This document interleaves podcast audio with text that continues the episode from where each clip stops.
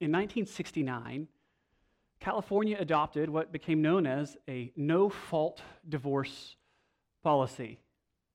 Now, this policy, uh, now the law of the land in, in most of our country, uh, has created what many would call a crisis as it relates to marriage. 50%, around 50% of marriages now end in divorce. It seems these days that the divorce is as carefully prepared for as the wedding reception. Rap artist Kanye West penned these words in 2005, and I think they capture the sentiment well. If you ain't no punk, holler, we want prenup. We want prenup. It's something that you need to have because when she leaves you, she's going to leave with half. Divorce is obtained easily and for any and every reason. We come to Matthew chapter 5 this morning in verses 31 and 32, and here we hear a rebuke to our culture and to ourselves upon the lips of Jesus.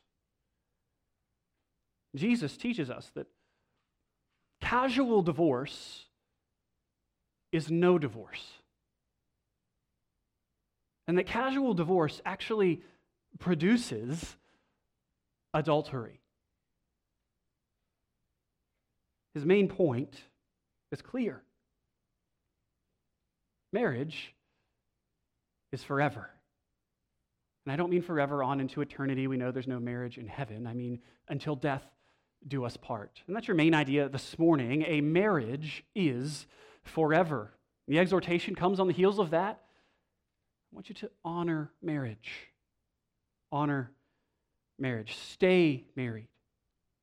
Your outline is there before you. Let's pray, and we'll begin our time together this morning.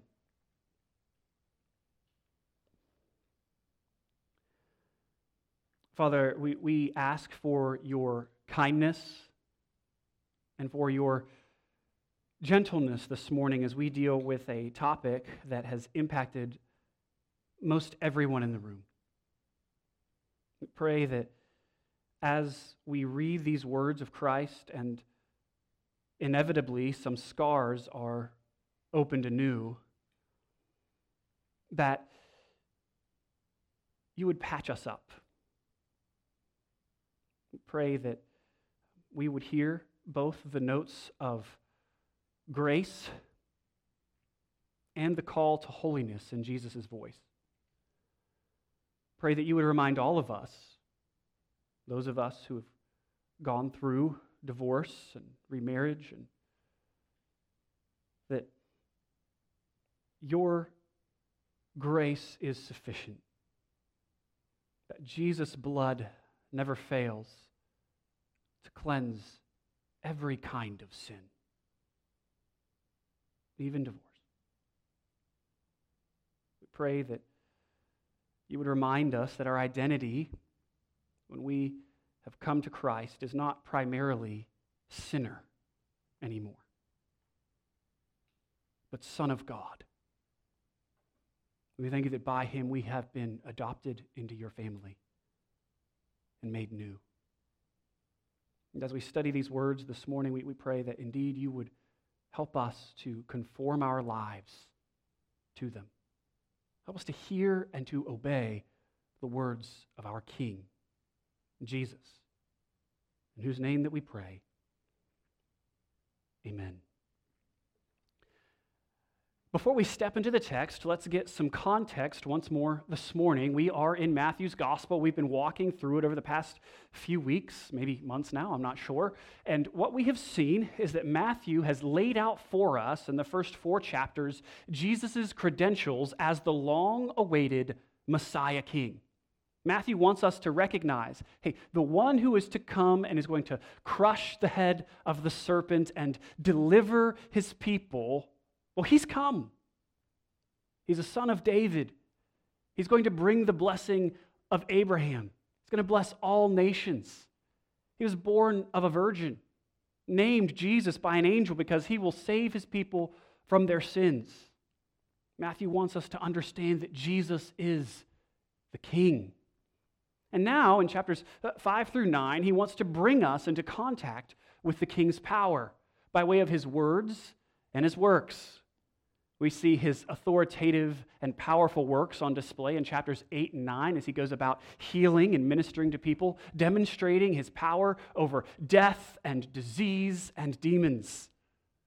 And in chapters 5 through 7, where we find ourselves this morning, we see Jesus' authority on display in his words, in this famous Sermon on the Mount. And Jesus has really one big question that he's trying to answer in this sermon. And that question is this Who's in? Who gets into the kingdom of heaven? Who gets into the kingdom of God? Jesus' kingdom. Who inherits it? And he gives us two answers, really. First and foremost, he says, it's those who trust in the king. We see that in uh, verse 3 of chapter 5 when he's giving those Beatitudes and opening this sermon. He says, Blessed are the poor in spirit, for theirs is the kingdom of heaven.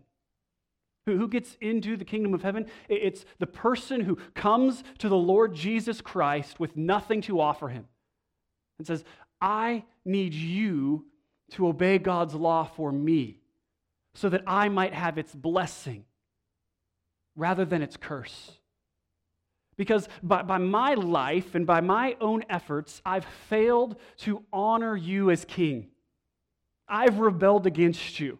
I've been a traitor and I deserve death. Lord, I need your grace. That's the kind of person who enters the kingdom of heaven. Jesus gives us uh, an illustration later on. He compares a publican and a Pharisee. And the Pharisee stands on a hill and he, he prays. He says, uh, you know, probably very eloquently, uh, Lord, thank you that I am not like this tax collector. He's a real loser. And the tax collector, the publican, he, beats his breast and won't raise his eyes to heaven. And he just says, Lord, have mercy on me, a sinner. And Jesus says, It's the tax collector who went down to his house justified. That's what it means to be poor in spirit. To trust not in your own righteousness, your own works, your own efforts, but to trust in Jesus' righteousness. The second answer to the question, who inherits the kingdom of heaven, is given to us in verse 21 of chapter 7. You can turn there if you'd like. Jesus has got done explaining, uh, in large part, most of his sermon. He just is finished saying, A tree is known by its fruit.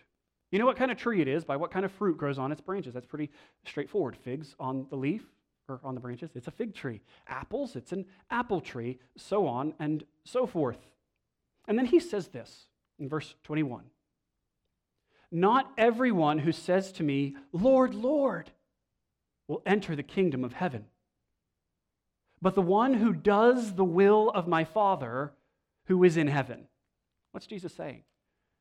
He's saying the one who enters the kingdom of heaven, of heaven is not simply the one who acknowledges me with their lips and then disobeys my word. The one who enters the kingdom of heaven is the one who comes to me poor in spirit, acknowledges me as king with their lips and with their lives by obeying my word.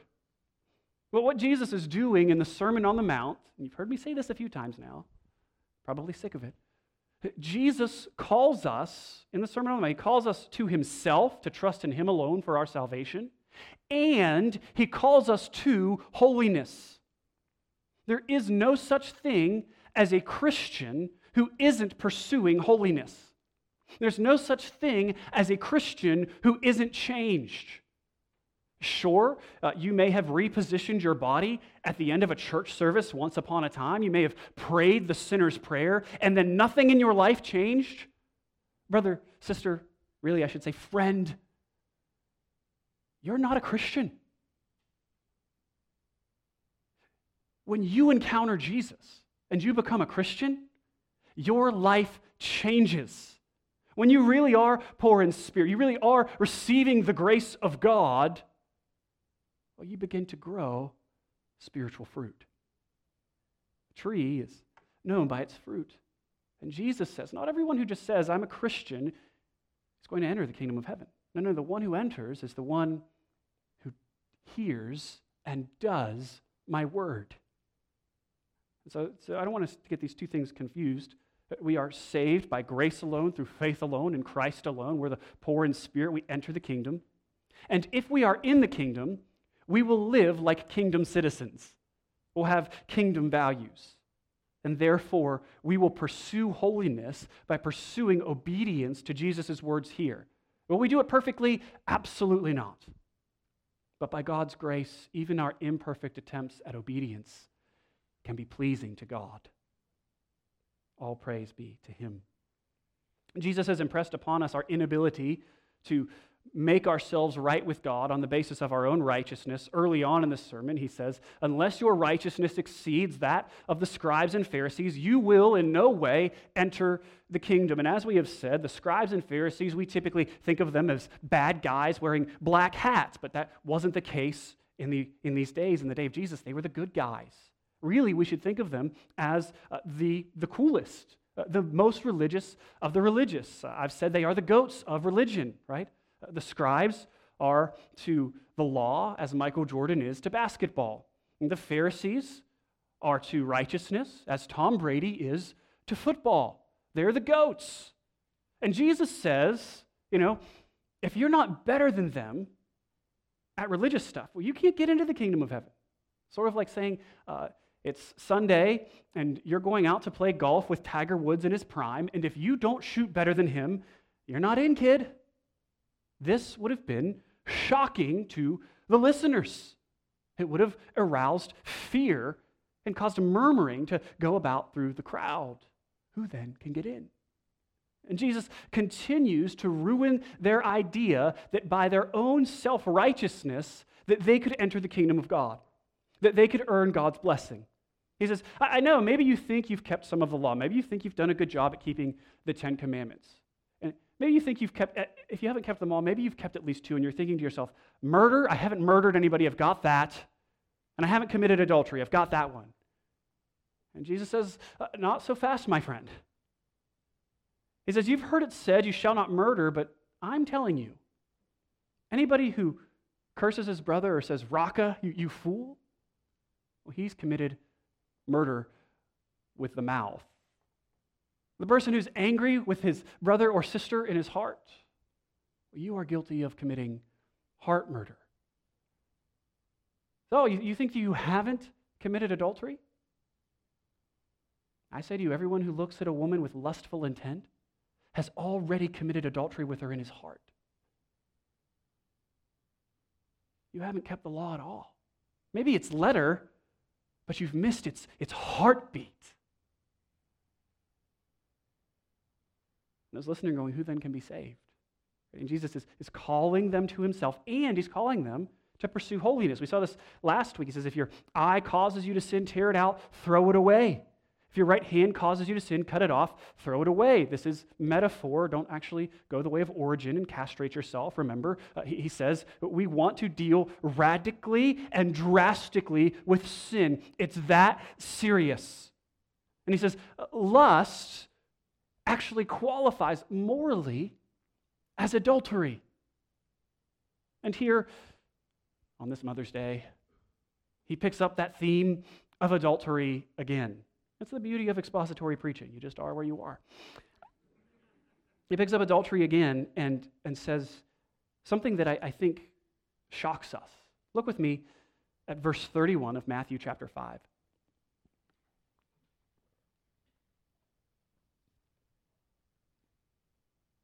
It was also said, Whoever divorces his wife, let him give her a certificate of divorce. But I say to you, everyone who divorces his wife, except on the ground of sexual immorality, makes her commit adultery. And whoever marries a divorced woman commits adultery. There's a lot there, but, but let's look at verse 31 first. Says, Whoever, it's been said, whoever divorces his wife, let him give her a certificate of divorce. Jesus is picking up on a controversy that exists in the first century about what are the legitimate grounds for divorce. And there are three primary rabbinical schools of thought. The rabbi uh, said, You cannot divorce unless there is marital infidelity some kind of unchastity. Rabbi Hillel said, You can divorce, well, really, if your wife does anything unpleasing. That includes uh, if she, you came home and she burnt your dinner, uh, this would be grounds for a legitimate divorce. Or if she wasn't a great housekeeper, grounds for legitimate divorce. A couple times this week, I looked at Chelsea and I said, You are lucky we are not of the school of Hillel. You might, might lose all of this. And she laughed. Uh, a third school is called the Rabbi Akib. I'm probably messing up his name, but he said that a man could divorce his wife even if he found, quote, one fairer than she. This would be a legitimate, legitimate grounds for divorce. And you go, where, where are these guys getting this sort of idea? And you can, you can see that they have this idea in, in Matthew chapter 19, verse 3. The Pharisees come up and they ask Jesus this question Is it lawful to divorce one's wife for any cause? Right? So they're, they're stirring up this um, position on divorce once more. And, and it comes from one passage in Deuteronomy chapter 24 and one phrase. The phrase is uh, if the man finds his wife, if he finds in his wife some indecency, and so the, these different positions that the rabbis had were based on how they interpreted that phrase, some indecency. What does it mean for her to be indecent, right? And Hillel says, well, it's indecent for her to burn my dinner. And, and Akib says, well, it's indecent for her to not be as attractive as another woman. And so these are, these are legitimate grounds for divorce. But we recognize when we set some indecency in her in its context in Deuteronomy uh, that Moses isn't commanding divorce. And he's certainly not permitting it on such flippant grounds. Uh, look with me at Deuteronomy chapter 24. We'll read the first four verses. Deuteronomy chapter 24. When a man takes a wife and marries her, if then she finds no favor in his eyes, because he has found some indecency in her, and he writes her a certificate of divorce and puts it in her hand and sends her out of his home, and she departs out of his house, and if she goes and becomes another man's wife, and the latter man hates her and writes her a certificate of divorce and puts it in her hand and sends her out of his house, or if the latter man dies, who took her to be his wife, then her former husband, that's the original husband if you're trying to keep up here, then her former husband who sent her away may not take her again to be his wife after she has been defiled, for that is an abomination before the Lord. And you shall not bring sin upon the land that the Lord your God is giving you for an inheritance. What is, is going on here? Moses is laying out some case law that is aimed at the protection of the wife and of women and children. There are many ways that you could take advantage of divorce. For example, uh, when you get married, you got a dowry. And so you could you get the certificate of divorce and you write her the certificate of divorce, which allows her to get remarried to somebody else. And then, let's say she gets married and the person dies, or he decides he, he hates her and sends her away, and then you try to remarry her, there could be great financial gain in this. Because you would get, especially in the case of somebody that died, you would get all of their inheritance. And so, uh, part of this law served to prevent husbands basically from pimping out their wives right? The allowance of a divorce certificate provides regulations and is a concession that's aimed at protecting an innocent victim. Uh, John Frame is helpful. He says The conclusion of the passage says that when a woman is officially divorced from one man and marries another, she may not, after the second marriage ends, return to the first husband. This is the whole teaching of the passage. Explicitly, it neither encourages nor discourages divorce, but only recognizes its existence and regulates it in a single case. So you can see that Moses' instruction isn't aimed at allowing someone like Hillel to say years later, hey, you found an indecency in your wife. Looks like you have grounds for divorce. Easy come, easy go. It's not what's going on at all. In fact, sort of the opposite's going on. Right? Moses is, is trying to uh, protect women and children through this provision. He doesn't want a, a man to be able to flippantly dismiss his wife. He understands that the institution of marriage, in part, is aimed at the protection of and provision for women. And when divorce is entered into casually, flippantly, it turns what should be a garden for the flourishing of the family into a killing field.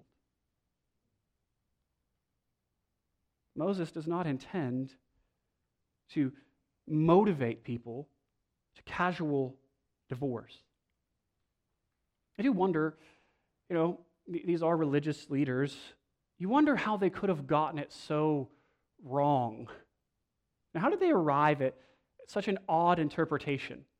Some indecencies found in her, you know, well, she burnt his dinner, he can get a divorce. How do you get there? And I think the answer in part has to be, you know, I, I say this often where your heart is, your argument will follow. That the, the sinfulness in the hearts of those who were interpreting this passage, well, they, they found an opportunity to cultivate that sin. And so they found arguments to, to match what they wanted to do anyway. You know what? You know, uh, it's not too different from, from our, our day, right? You can look at marriage and say, really, it's, it's not a binding covenant. It's not really about promises. It's, you know, marriage is more of a product. This is a worldly perception of marriage. It's more, more like a product, right? Uh, I buy in as long as I continue to get out of it what I want out of it. But as soon as it doesn't benefit me anymore, I'm out. Often that's how our logic towards marriage works, right?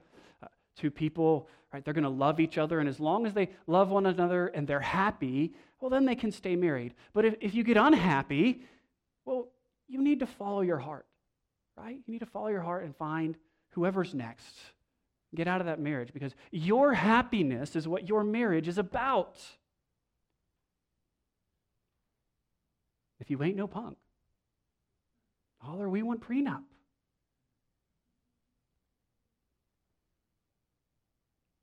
It's funny, I think sometimes we look at the school of Hillel and we can even sort of laugh at Akib. If he, if he finds a woman that's more attractive, that's grounds for divorce. And yet, yet we sort of arrive at the same place as them in how we actually approach divorce in our culture, don't we? Sort of treat it just as flippantly. Look at how the religious leaders misinterpreted this passage of Scripture, and we want to sit back and tisk tisk. How could they? We would never use God's word to justify our sin. Would we? Have we? Jesus, you know, he, he goes into the tabernacle and he flips over tables and he chases people out with a whip. That means I can get as angry as I want with anybody. We would never use the Bible to justify sin. This approach to marriage, espoused by the religious leaders, is untenable. It dishonors marriage and it dishonors God. And Jesus tells us that casual divorce is no divorce in the eyes of God. Look with me again. It was also said, Whoever divorces his wife, let him give her a certificate of divorce. But I say to you that everyone who divorces his wife, except on the ground of sexual immorality, makes her commit adultery. And whoever marries a divorced woman commits adultery. I really want you to hear the conditional clause in verse 32, so I'm going to paraphrase it so that you can. Jesus says, every, I'm going to put it this way if you divorce your wife, then you make her commit adultery. If you marry a divorced woman, you commit adultery. Why does he say that? Why does he say makes her commit adultery? And the answer is in that culture, uh, a woman's uh, means were tied to her marriage. This is how you survived. And so there were two options. Uh, one could uh, go home to their parents in shame. Sort of see that with, uh, with Tamar in, in 1 Samuel 13. Remember, Amnon uh, looks at his sister. He thinks he loves her. He burns with a passion. He pretends to be sick. He has her cook him some food, and then he dismisses everyone from the house, asks her to feed him the food, and then he takes hold of her and rapes her, and then subsequently decides that he hates her and sends her away. And, and what does she do? Remember, she, she tears her clothing, she puts ashes on her head, and she goes and she lives in her brother's house in desolation, where he provides for her. That, that's one option, but it wasn't the most frequent option. The other option would be to go and to be remarried. That's what the certificate of divorce uh, enabled you to do. And so, in all likelihood, when these uh, divorces, Jesus might put them in air quotes, occurred, the next action that would happen would be this wife would go and be remarried. And Jesus is saying that divorce is no divorce. In God's eyes, you're still joined together. Sort of like when, when a couple gets married, there is a unbreakable bond that God creates between them. Jesus speaks of it, and we'll get here towards the end, but in Matthew 19, 6, he says, What therefore God has joined together, let no man separate. You know, just before that, he appeals to Genesis 2, which we read this morning. There's Adam in the garden. He's looking for a helper that's, that's fit for him. God creates the woman. Naked man sings the first love song to a naked woman bone of my bone, flesh of my flesh. They're joined in a sexual union, and they're joining together in a sexual union creates a bond that the Bible says God is involved in in some way. What God has joined together, let no man separate. It's sort of like uh, the unbreakable vow in Harry Potter. For those of you who are unfamiliar with uh, the wizarding world or the muggles among you, it's not really that hard to follow here. Um, in, in Harry Potter, you are able to swear yourself to what is called an unbreakable vow. An illustration here is really simple. Guess what happens if you break the unbreakable vow? You die. Likewise, in the scripture, when a, a husband and wife vow they promise to love one another, to be bound together. God joins them together in their sexual union. The idea is that if you break this covenant, the result is death.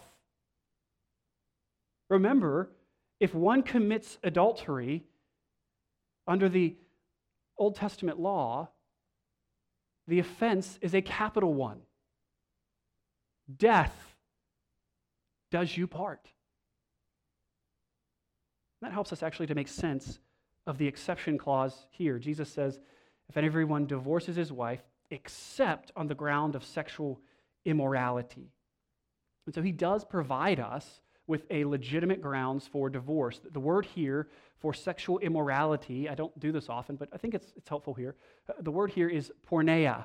Uh, it's porneia in Greek and it refers to any and every kind of sexual activity that takes place outside of the covenant of marriage.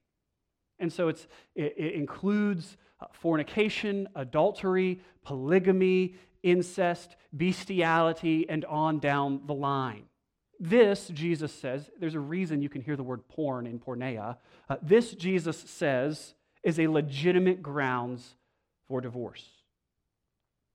Scripture uh, also provides, I think at this point, since we're talking the exception clause here, uh, one other, I'm going to be brief, one other legitimate grounds for divorce, and it gives it to us in, in 1 Corinthians 7, uh, where Paul says abandonment is actually a legitimate grounds for divorce. And so, uh, when the criteria, or if the criteria of porneia and of abandonment is met, then the Bible allows for legitimate divorce and legitimate remarriage.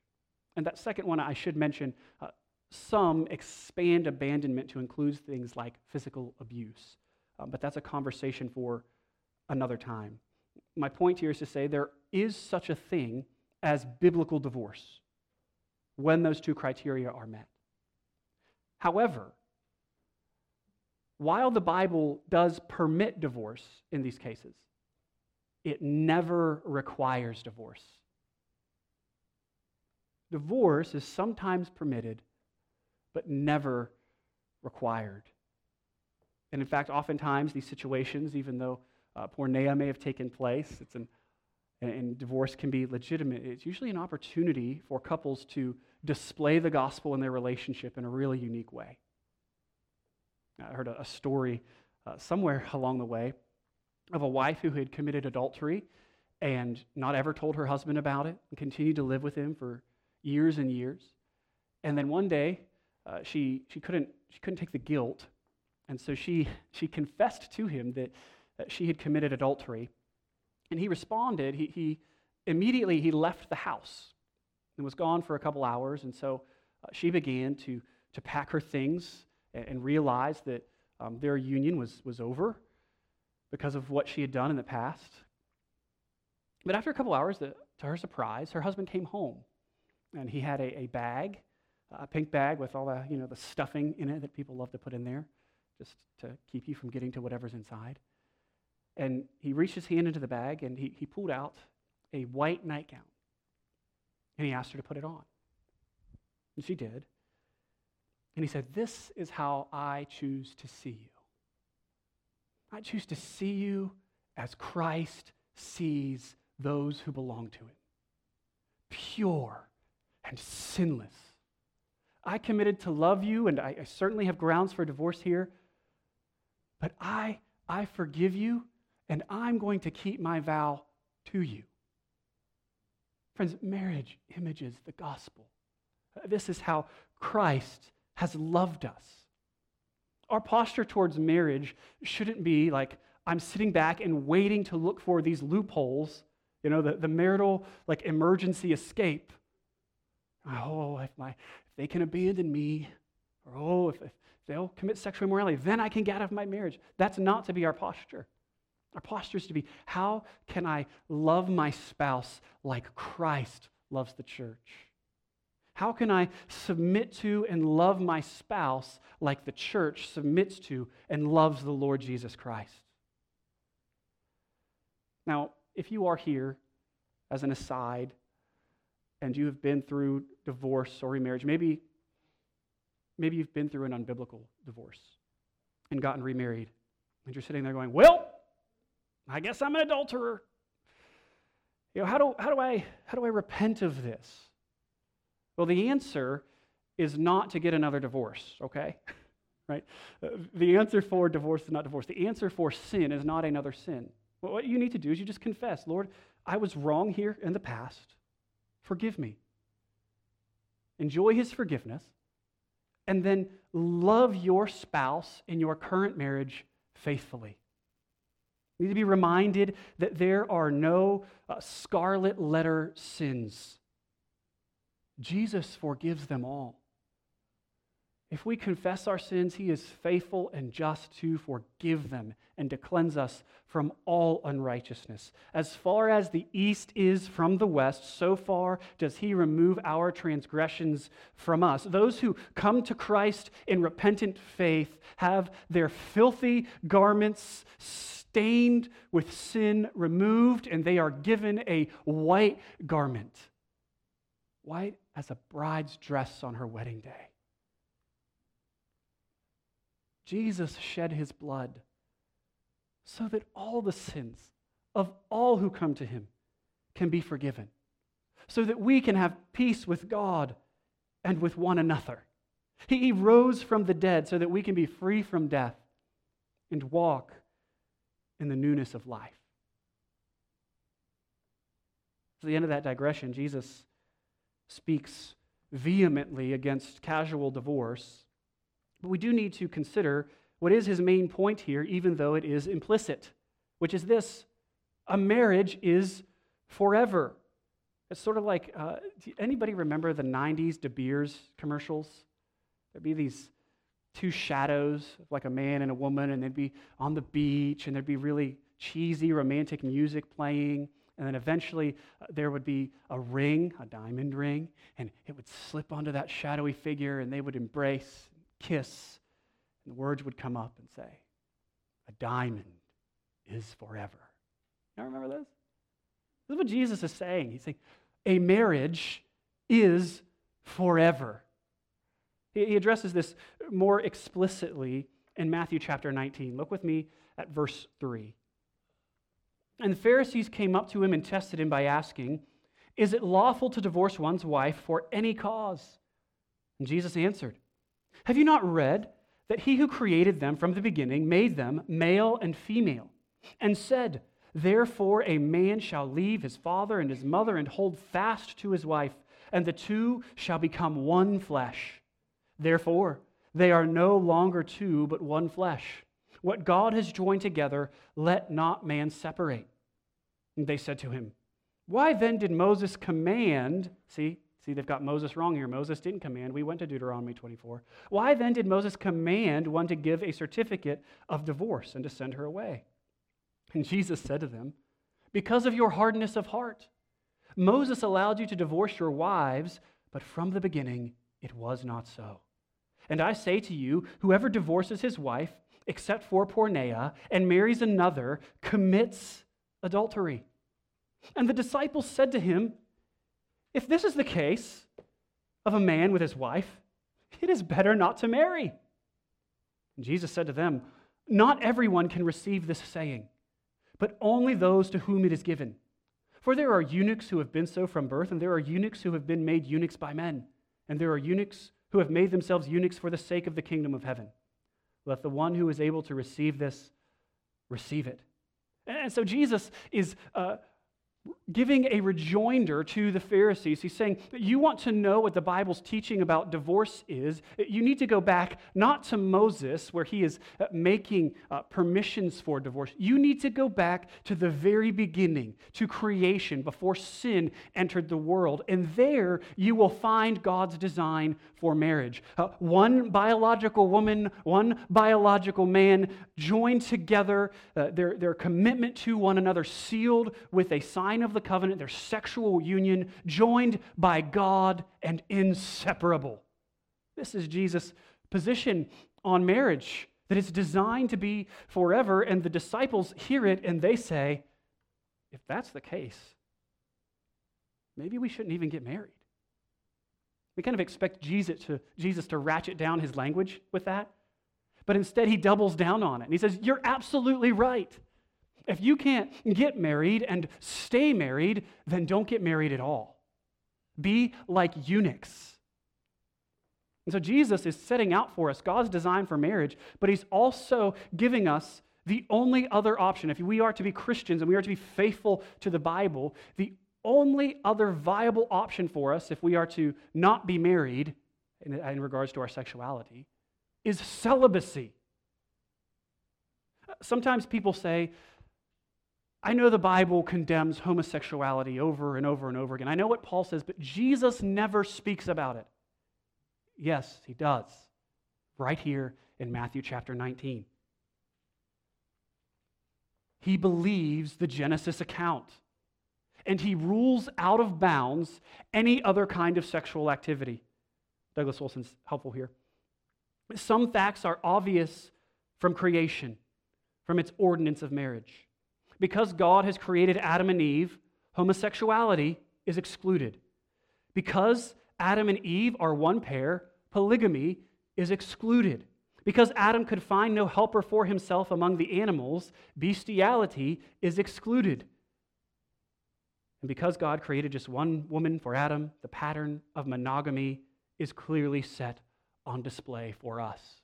Uh, what makes Eve a helper fit for Adam?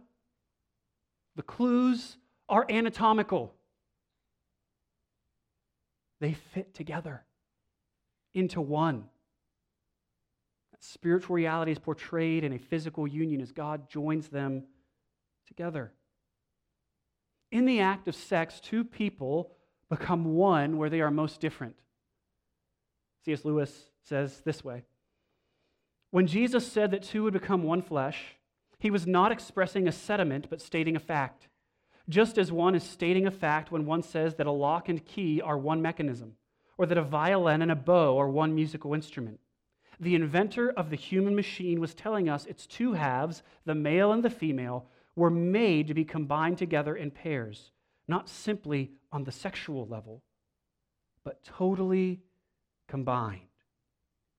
God's intent in marriage is made obvious in his joining together of Adam and Eve. Marriage is forever because God designed it to be, and marriage is forever because it pictures the gospel. We've alluded to this already, but look at what Paul says explicitly in Ephesians chapter 5 and verse 31. For this reason, a man will leave his father and mother and be joined to his wife. The two will become one flesh. This mystery is profound, but I am talking about Christ and the church. When Paul says mystery, he's not talking about an Agatha Christie novel. He's talking about mystery, something that was once hidden but is now revealed. And what he's revealing to us is that marriage has been and always was about picturing the relationship between Jesus Christ and the church. That marriage shows us how they are brought together united in love forever.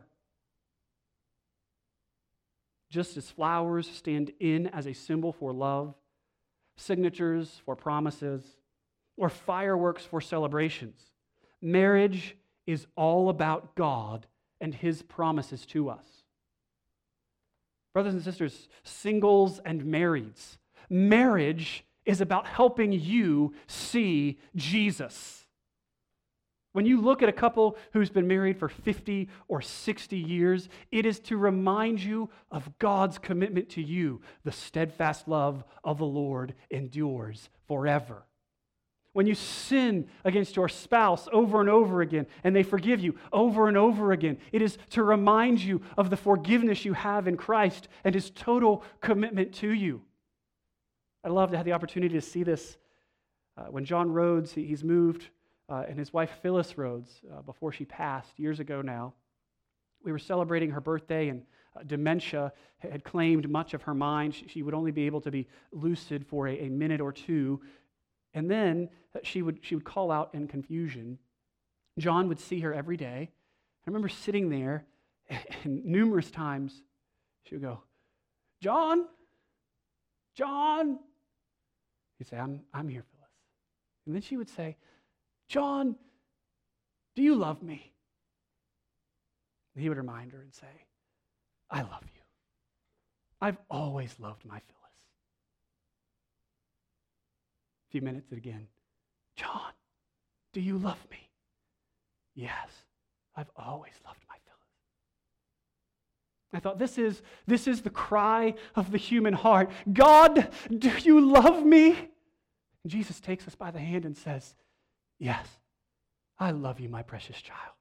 Never will I leave you, never will I forsake you. I'm committed to you. I loved you enough to go to the cross for you and to die for your sins. I rose from the dead so that you too will rise from the dead, so that you can be together with me and the rest of my people forever and ever without end.